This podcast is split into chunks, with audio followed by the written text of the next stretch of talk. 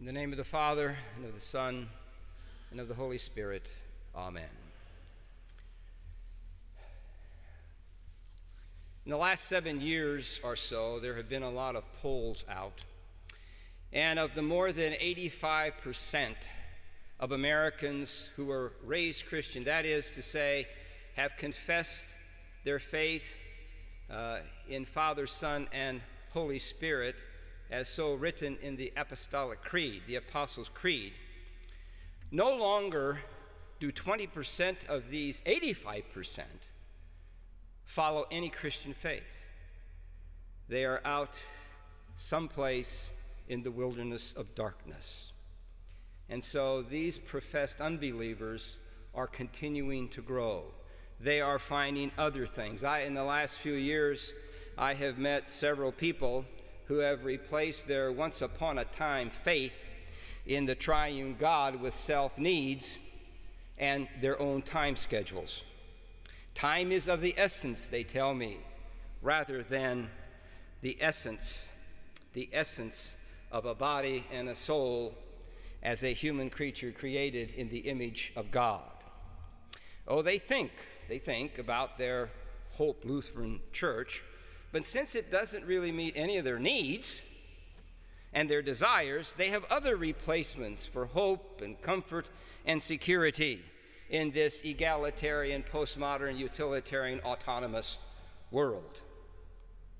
Yet, when dying and death approach and, they, and it enters through the darkness of their life, they run to the pastor who they think is a quick fixer for a Christian burial since I was baptized in this church a long time ago. I deserve a Christian burial. And all of this is very sad and it is very frustrating for pastors, for deaconesses, and all Christians that really believe that God and all of his servants are fixers and not servants of the word.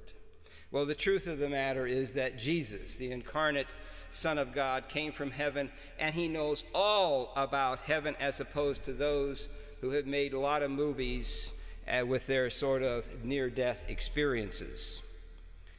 For Jesus, whom God has sent, utters the words of God, for he gives the Spirit without measure. God never holds back. When has God ever held back? For God so loved the world that he gave his one and only Son, that whoever believes in him will have eternal life. And yet, whoever disobeys our sin nature seeks to reject the testimony and replace Jesus' words, the words of God that come from his mouth, and our proclamation of the truth of the gospel with the lies of Satan. Did God really say? And so our sinful flesh flees from the words of God to the endless deceptions and falsehoods, falsehoods of the devil. For when we sit around the hot burning campfires of Satan, we remove the in, the in. Think about this. The in from godliness. As Pastor Paul writes to Pastor Titus in the very first chapter, the very first verse, Paul, a servant of God and an apostle of Jesus Christ for the sake of the faith of God and God's elect and their knowledge of the truth, which accords with godliness, in hope of eternal life, which God, who never lies, promised before ages began. And so, removing the in, the in, the in God of godliness results in what? Godless life, a godless life. For God's wrath is inevitable reaction of his righteousness and holiness against all sin and guilt. As John writes, whoever does not obey the Son shall not see life, but the wrath of God remains in him. You know, uh, we all learn a lot of things here at Concordia Seminary and out there sharing the good news of Jesus Christ. One of the phrases that my dear sainted mother used to say, it's the hand of the Lord. And there's a lot written in the Bible about the hand of the Lord. For indeed, it is true. For the Father loves the Son and has given all things to him in his hand. The hands nailed to the cross for all sin of all peoples of the world, past, present, and future. The nail scarred hands that tell us, Father, forgive them, for they know not what they do. The nail scarred hands that say, Though your sins be as scarlet, I make them as white as snow. The nail scarred hands that rescued you and me from sin, death, and the devil. We are the work of his hand in baptism that now saves you. It is God's hands that baptized me and you. For no one can snatch us out of the hand, out of his hand.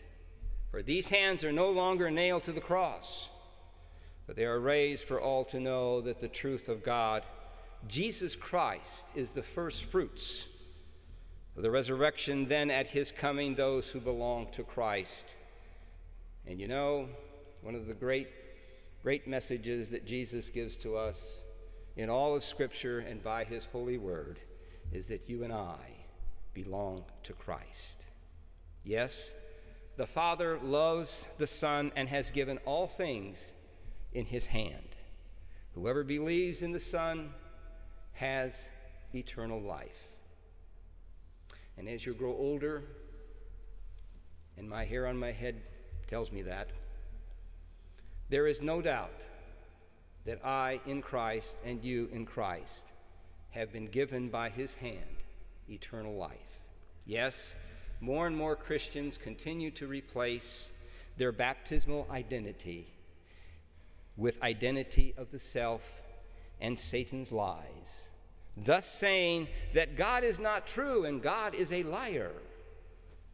Yet you and I know that by grace through faith, that holds to the words and promises of God, that God is true.